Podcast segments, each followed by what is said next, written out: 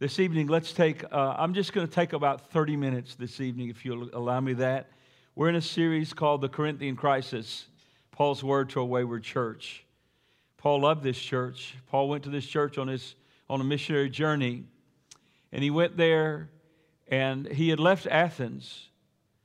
And in Athens, he, he talked with the philosophers, and he kind of, he kind of, in a sense, I think, philosophized with them, thinking, you know, I got to be relevant to them. But I'm going to tell you something. The Word of God is relevant in first century and in 21st century. The Word of God is the Word of God. And then you see Paul, when he gets to Corinth, he said, he didn't come to philosophize. He didn't come to talk about some great philosopher or some great poet. He said, I wanted to know nothing among you except what? Except Jesus Christ and Him crucified. And so this church was founded. The Lord founded it by His Word founded by the Holy Spirit. Paul came to them in much weakness, trembling. Have you ever noticed that God uses things that you would never use? Because God wants all the glory. And that's been my prayer. I've been praying that a long time. And all that we're going to do in the next 18 months, I want God to get every drop of glory, all the honor, all the glory. So when we look back in 18 months or so, we're going to go, we don't even know how this happened. We don't even know. We just know, look what the Lord has done.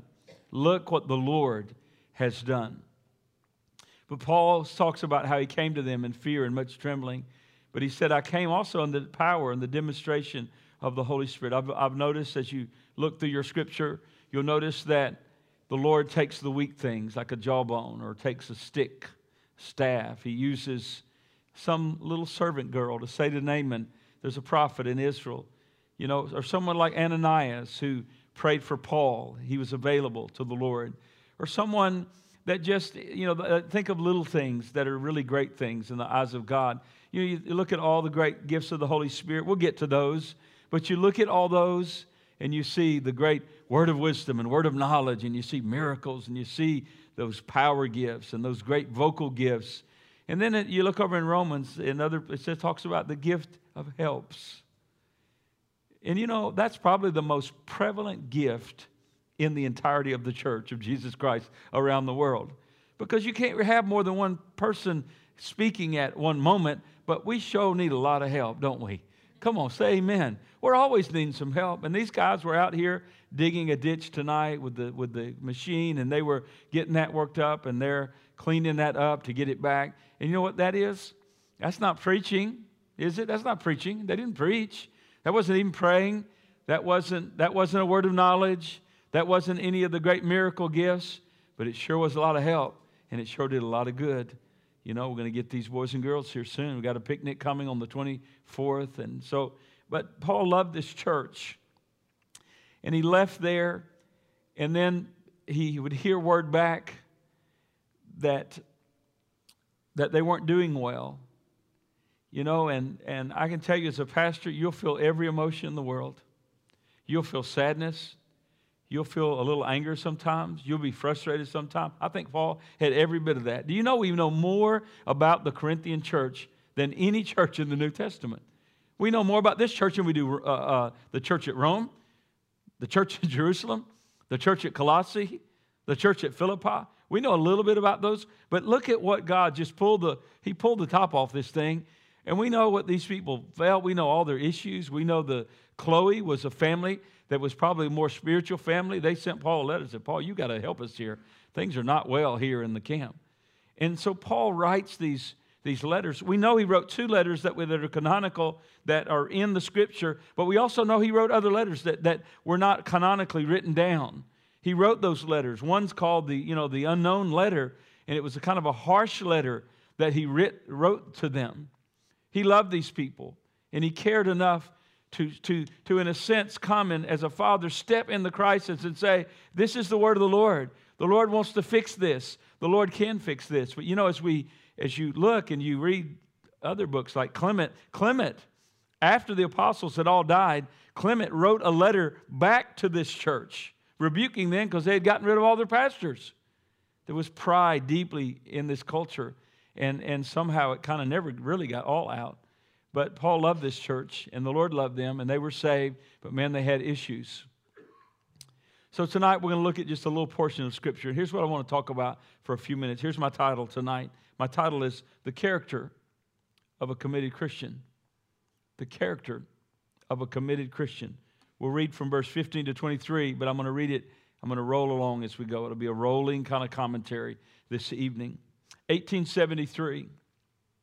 1873. The place was Dublin, and the great evangelist D.L. Moody was there listening to a, a, great famous evangelist by the name of Henry Varley. Evangelist Henry Varley. And during his talk, he said these words. Here's the words. Here's what, here's what the evangelist said. Henry Varley. Here's what he said The world has yet to see what God can do with a, with, with a man, with, for, and through a man who is wholly consecrated to Him. Later, Mr. Moody, Evangelist Moody, spoke to Harry Varley, and, and Mr. Varley didn't even remember saying it.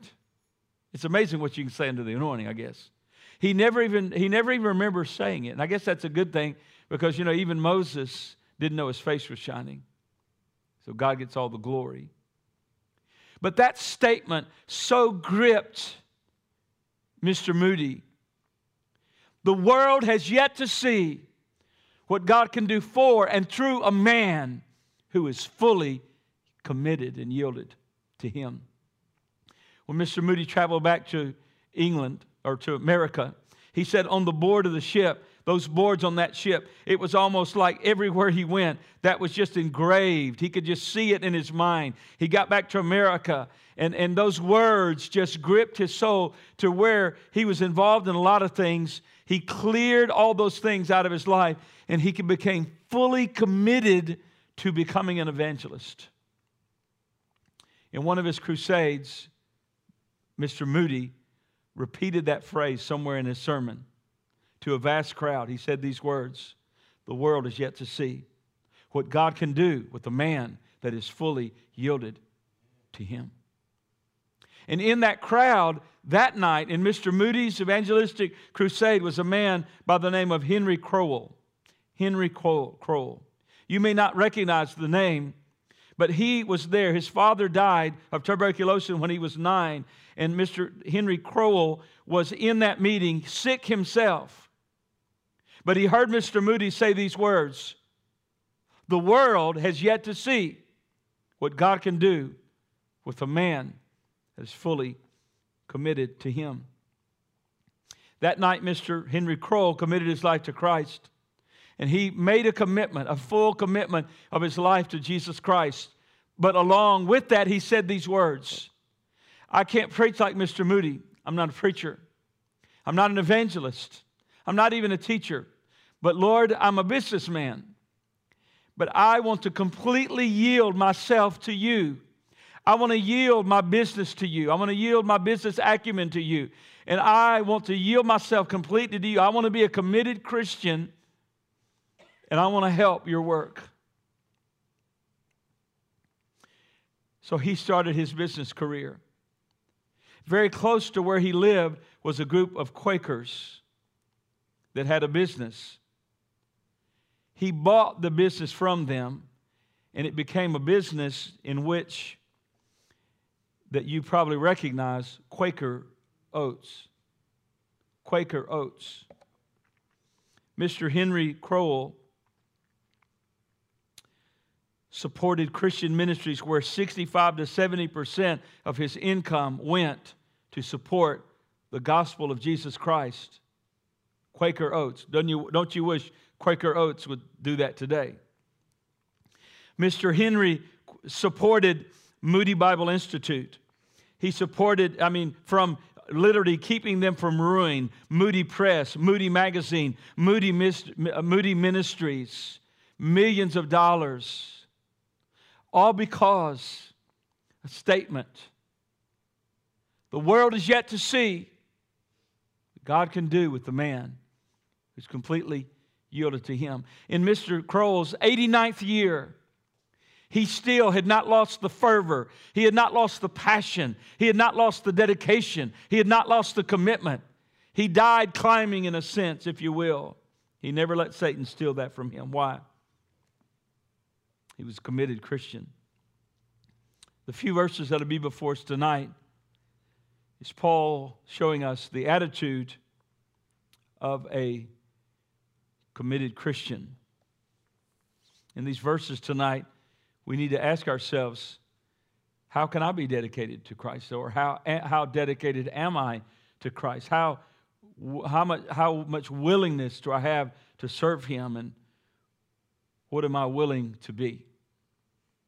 Four things quickly. Number one, the character of a committed Christian. First of all, in verse 15, the committed Christian is willing to sacrifice for the cause of Christ. Can I say it again? a committed Christian is willing to sacrifice for the cause of Christ. Verse 15. We're picking up in the middle of a thought, but here it is. But I have used none of these things, nor have I written these things that it should be done so to me. For I, it would be better for me to die than anyone should make my boasting void. Paul, in his writings, as, as we shared last time, not only the writings of Paul, the teachings of Jesus our Lord, also the, the, the, the, the Torah, Old Testament teaching, that the importance of investing in God's servants. He explained that it was right for the people of God to support the work of the gospel. Yet, Paul here says, even though it's a right, he says in this verse, hear this, I have not used that right. I have not used that privilege. Instead, now we understand context is this this was a brand new church plant. This was a brand new church. This was a church planted among pagan people, ungospelized. And Paul said, though it's in the Word of God, though it's in the teaching of Jesus, though it's in the teaching of Torah, I have not used that right. Why? Because committed Christians are willing to sacrifice for the cause of the advancement of our Lord and Savior, Jesus Christ. So, what did Paul do? He burned the candle on both ends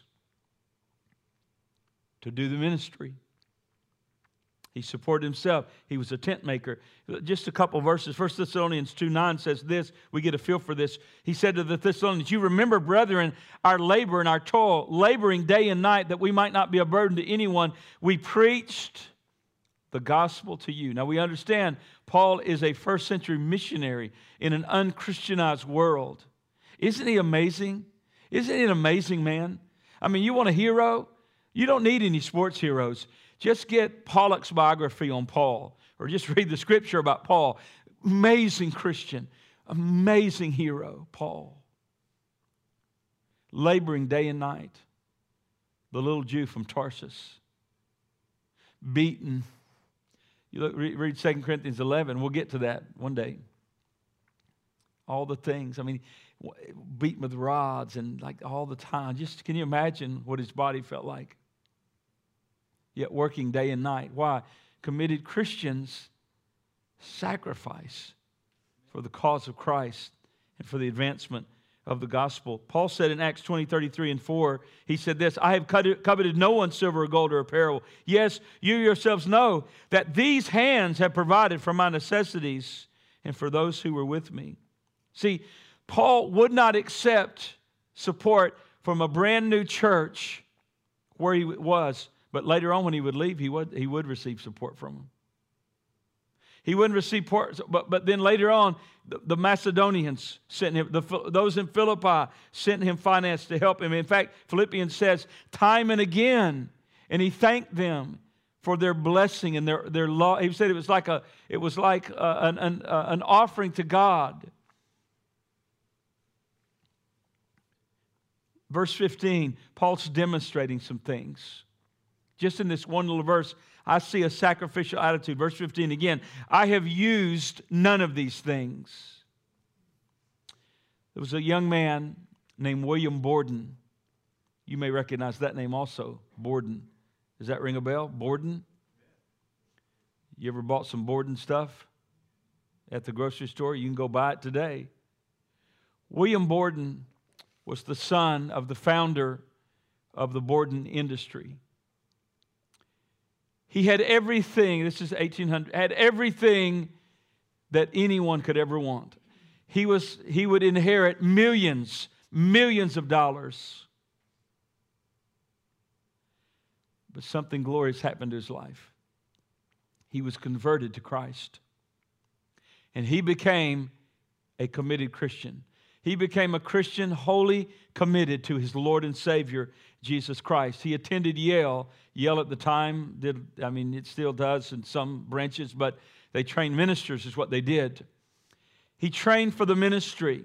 He felt called to go to minister to the Muslims, actually in China, northern China. He felt called there. He made his way, after he graduated from Yale, he made his way to Egypt. And he was going to learn the language better there. Then he was going to go on to minister to China, northern China. But as soon as he got to Egypt, he contacted some kind of meningitis and he died. He didn't even make it to his field of labor. And you look at a young man, I think maybe my memory serves me correct, he was like 29 years of age. And you look at that and you say, what a waste.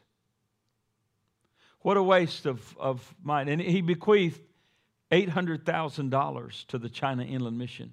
He gave up his wealth. Wow, he was a committed Christian. But his life was not a waste because many that have followed him, many people have heard that story Many young men and women have heard that story of a life given.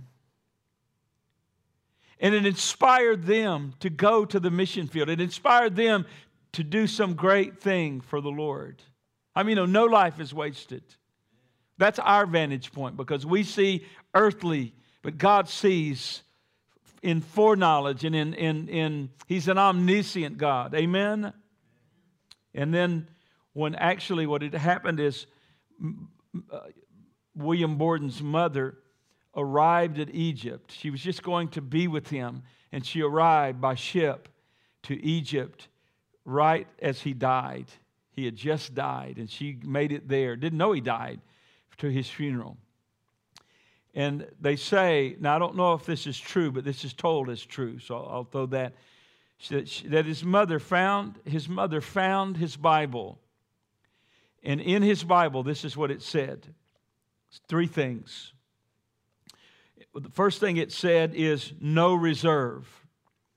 And the date was suggested that it was when he renounced his fortune to give his fortune away. He bequeathed it, no reserve. And then she found these words, no retreat. And that was after his father told him that you will not inherit the family business. He said, No retreats. And then finally, right shortly before he died, he wrote in his Bible, No regrets. No reserve. No retreat. No regrets. Let me tell you, no one who is a committed Christian to the, for the sake of the church and the sake of the work of Christ through the church and the work of the Lord in the world in some aspect, no one who is a fully committed Christian will have any regrets. Because whatever we do with a pure heart and a sincere soul, we will hear, Well done, good and faithful servant. But I want to tell you, those who are lukewarm Christians, those who have been obstacles to the work of Christ, will weep eternally before God. But no committed Christian will ever regret. We will say, no regrets. Paul here demonstrates a sacrificial attitude, also a serving attitude. As, as I read to you, when Paul went to Corinth, Acts 18.3 says this, so because he was of the same trade, talking of, of the couple that was there, uh, he says he stayed with them and worked, for he was of the same occupation. They were tent makers. Also, I see in this chapter, back up a little ways in verse 12, Paul said, I've endured all things. I've endured all things to minister to you. I see Paul has a suffering attitude. He endured some things. You know that Teddy Roosevelt said this, and I quote, he said, There, is, there has never been a man in our history who has led a life of ease whose name is worth remembering. Quote again, listen. There has never been a man in our history that has led a life of ease whose name is worth remembering. Well, I can tell you, my friend, my brother, and my sister, I can tell you many millions have come and they have gone, and their names are erased off the minds of human beings. But Paul's stands because he was a man who was a committed Christian to the work of the Lord. I see a, a, sincere attitude. Verse 15, Paul talks about void. You're not going to make my boasting void. Void means empty, without reality. Paul, Paul's love was real. Paul had a giving attitude. He said again in Acts 20, 35, he said, I have shown you in every way. This was his parting speech to the Ephesians. He said, By laboring like this, that you must support the weak by laboring like this. Here's a man who's sacrificing for the advancement of the cause of Christ. And he says here, and remembering the words of the Lord Jesus, it is more blessed to give than to receive. And then in verse 33, I have coveted no man's silver or gold or apparel. What is a committed Christian? A committed Christian is someone who will sacrifice for the cause of Jesus Christ. Paul says, I've used none of these things. The story is told of a Moravian missionary who went to the West Indies to minister among the natives there. But he was having a horrible time. Everything he tried failed. Everything. Every advancement was met with a wall.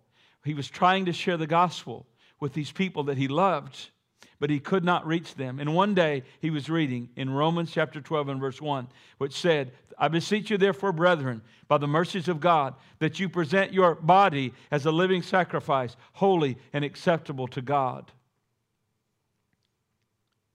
He felt in his heart that he would sell himself so that he could work side by side with them. And the Moravian missionary sold himself and worked side by side with those he was trying to reach. Lost his life through it all, but gained many souls as he would work with them and share the saving good news of our Lord and Savior, Jesus Christ. What's a committed Christian? There are those who sacrifice for the work and the cause of Christ. Secondly, quickly, a committed Christian takes the will of God seriously. Look at verse 16 and 17. For if I preach the gospel, I have nothing to boast for necessity. Uh, the New American Standard says, I am under compulsion. Better translation. I am under compulsion. And he said, Yes, woe is me if I do not preach the gospel. For if I do it willingly, I have a reward. But if against my will, I have been, but if against my will, I have been, I have been entrusted with a stewardship. See, listen, a Christian, a committed Christian, is deeply moved in his heart to serve God. Paul said, here, look at it again. I am under compulsion. He says, of necessity. Verse 15, of necessity. Verse 16, rather, compulsion. This is, listen, this is not superficial Christianity. This is deeply moving heart Christianity. Compulsion. What moved Paul? What moved him? Why was he so compelled? I would suggest several things. I would suggest the love of God.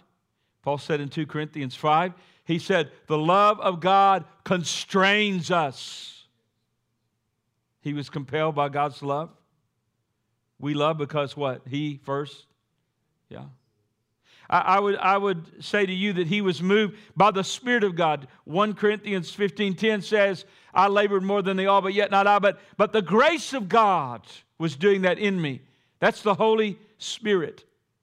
Remember when Jesus said that on that day you won't have to think about what you're going to say? It will be with the Spirit of my Father speaking in you. It was the Spirit of God moving Paul. Moving Paul in the will of God. I, I would certainly say Jesus' humility moved Paul. Jesus' condensation moved Paul. Jesus' self humbling moved Paul. The kenosis, the, the emptying, but not, not emptying in the sense of losing, but laying aside the prerogatives of deity and truly living as a man, perfect in every way, but yet truly a man. Paul even said this let this mind be in you, which was also in Christ Jesus. So moved. He said, Let it be in you, let it be in us. We're moved when we see what Jesus did. And then moved by the thought that he is accountable to God. It says in verse 15, I have been entrusted with a stewardship. All of us have been given a stewardship. We were all given account to God one day. And you know, we can serve God in one of two ways. One is we could serve God selfishly. That almost is an oxymoron. It really is. But Paul talked about this. He said in, in Philippians 1, verse 16, that some preach Christ of selfish ambition. Do you know you can serve, but you can serve for selfish motives? That's why there's a lot of church hopping in America. I mean, when you're in the first century, it wasn't, wasn't, you can't get mad and go down the road. There's one church in one city. You leave them, you leave Christ, you leave the church. But notice, selfish, some preach, Paul said, of selfish ambition. Do you know what that means? That means that word selfish ambition means to canvass for an office, to get people to support you. So, what Paul was saying this, Paul was exalting Christ, saying to the people, follow Christ, follow Christ, follow Christ.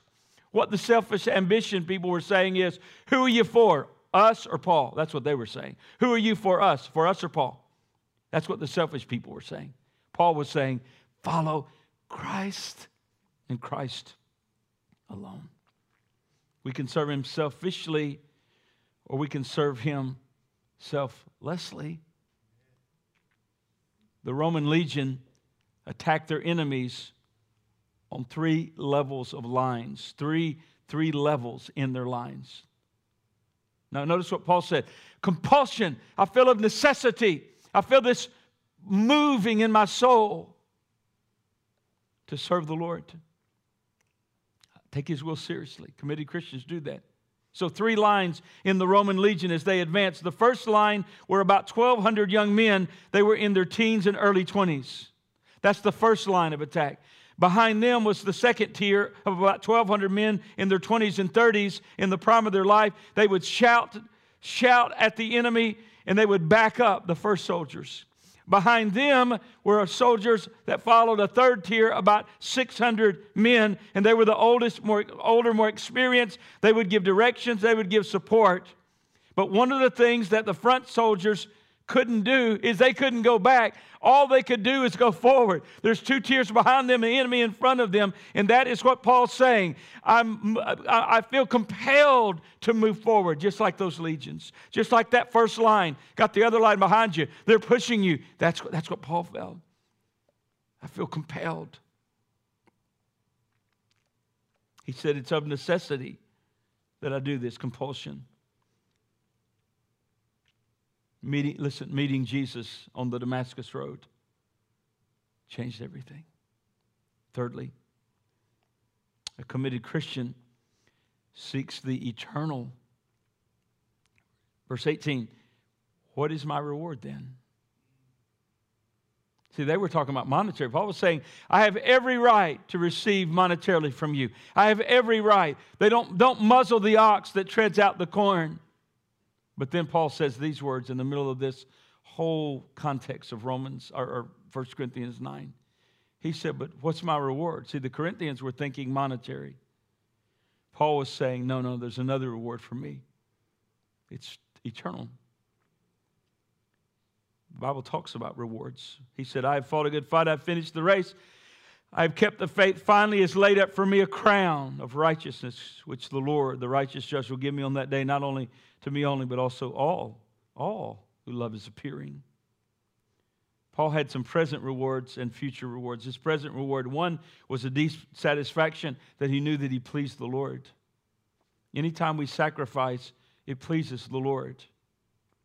I've noticed in my life that anytime I sacrifice something, there was an increase of the presence of God.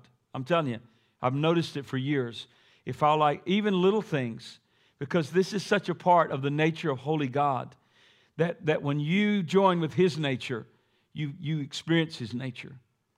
You experience His presence. And I've noticed if I'll just do something simple like cut out things in my diet and go very sparse, it's like there's an increase of the any, anything you sacrifice. Why?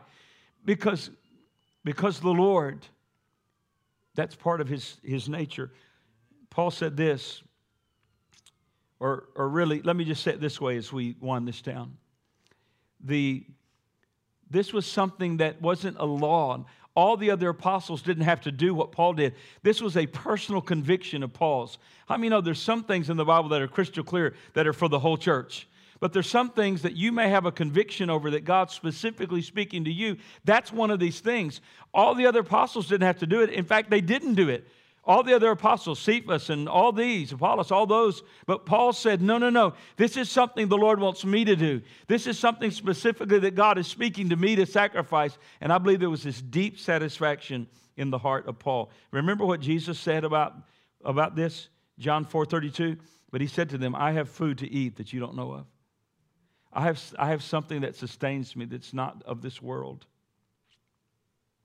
And I think Paul was his reward was seeing every obstacle removed for the gospel to go into hearts. And then, of course, the future reward was at the judgment seat to be well pleasing to Christ. Lastly, there's my close. The fourth thing is this a committed Christian cares for the eternal souls of men and women. Look at verse 20, look uh, verse 19. Here's what it says Though I'm free from all men, I have made myself the servant of all that I might gain the more. I'm looking for ways to reach people. Not, you know, let me tell you this this becoming all things to all men does have a limit. It must be sanctioned by the Word of God. It must be holy. We're not talking about doing sinful things to reach sinful people. But Paul is basically saying this I'm looking for ways, I'm praying for ways to sanctifyingly connect with people that are lost so they can know Christ. And he says in 20, Under the Jew I become a Jew that I might gain the Jews, those that are under the law as under law, that I might gain those that are under the law, to them that are without law, as without law, not being without law, the law of God, but under the law of Christ, that I may gain those that are without law. In other words, those that are not under the Jewish ceremonial and civil laws. To the weak I become weak, that I might gain the weak. I, I am made all things to all men, that I might at all means, means uh, save some. Then he says, And this I do for the sake of the gospel that I might be partaker thereof with you. Great Christian, the greatest Christians in history, have been willing to do what it takes to commit themselves to Christ to reach lost people.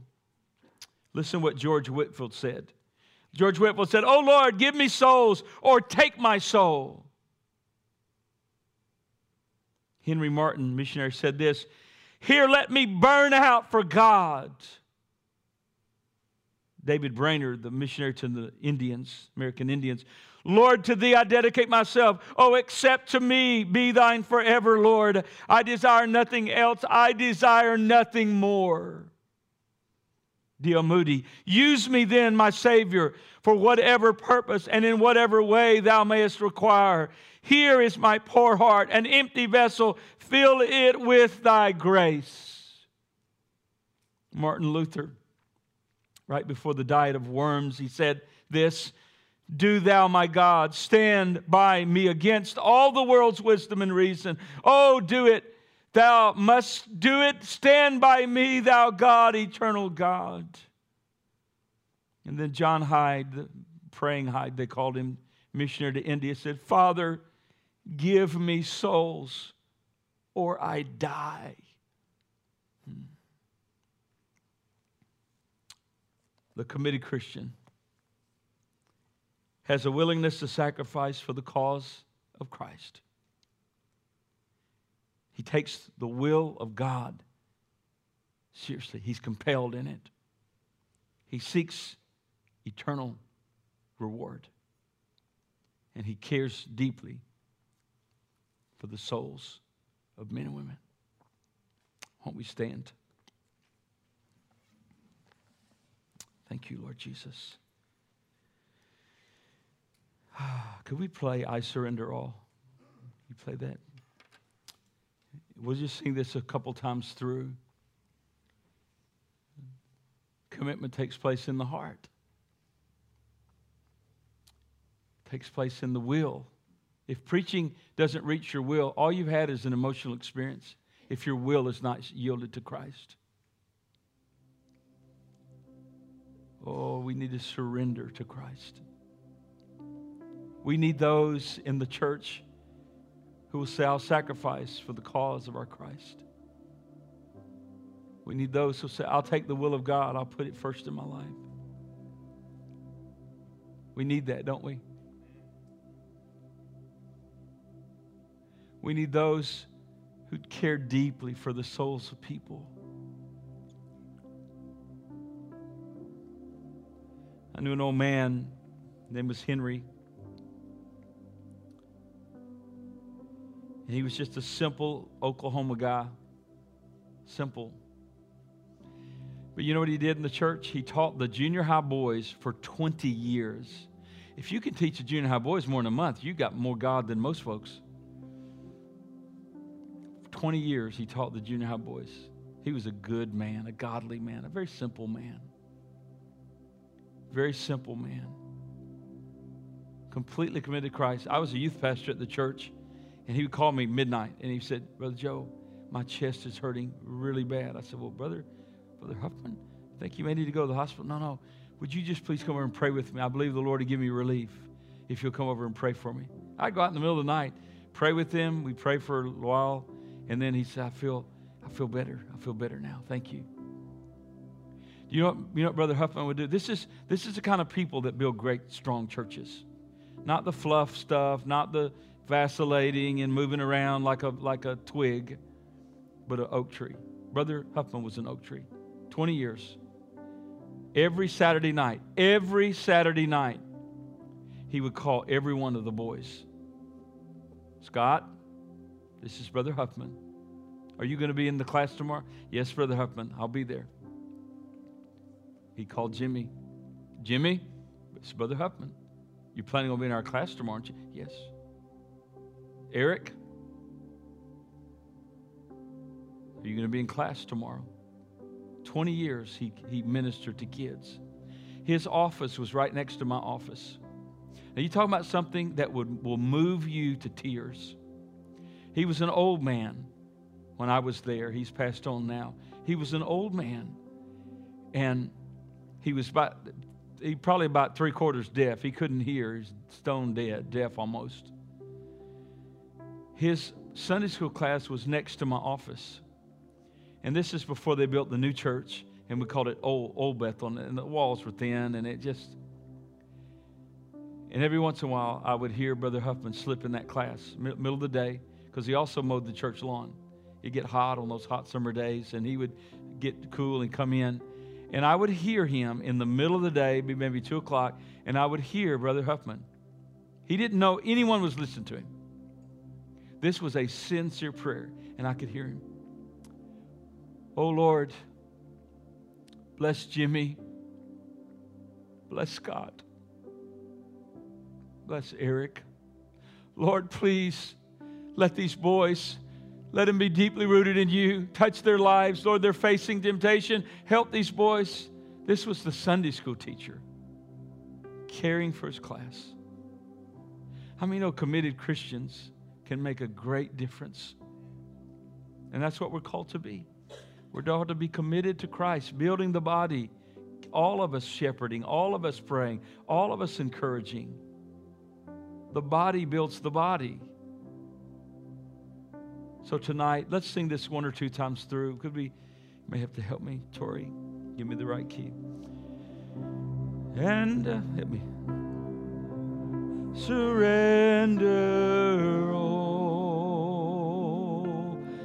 I surrender all to thee, and all to thee, my blessed Savior, I surrender all again. And I surrender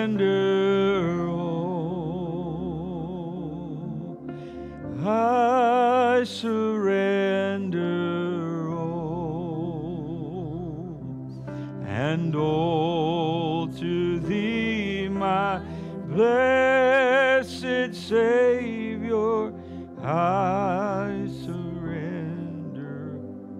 Mm.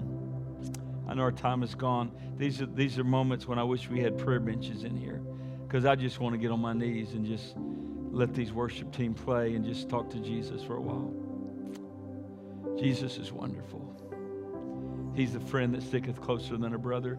He loves you. I thank you so much for being here tonight. And I hope to see you Sunday as we continue our series. We're rediscovering the church. You pray for your minister that I'll have God's word for Sunday. Oh God, may you let your favor and blessing rest upon your people. We are blessed in Christ. We are in the beloved. We are, we are seated with you in the heavenly realms. I pray you keep us safe. Bring, once again, Father, I pray that you bring healing to your sick people. Bring us back Sunday for a great day. We ask it in Jesus' name. Amen and amen. God bless you. Be safe as you go home.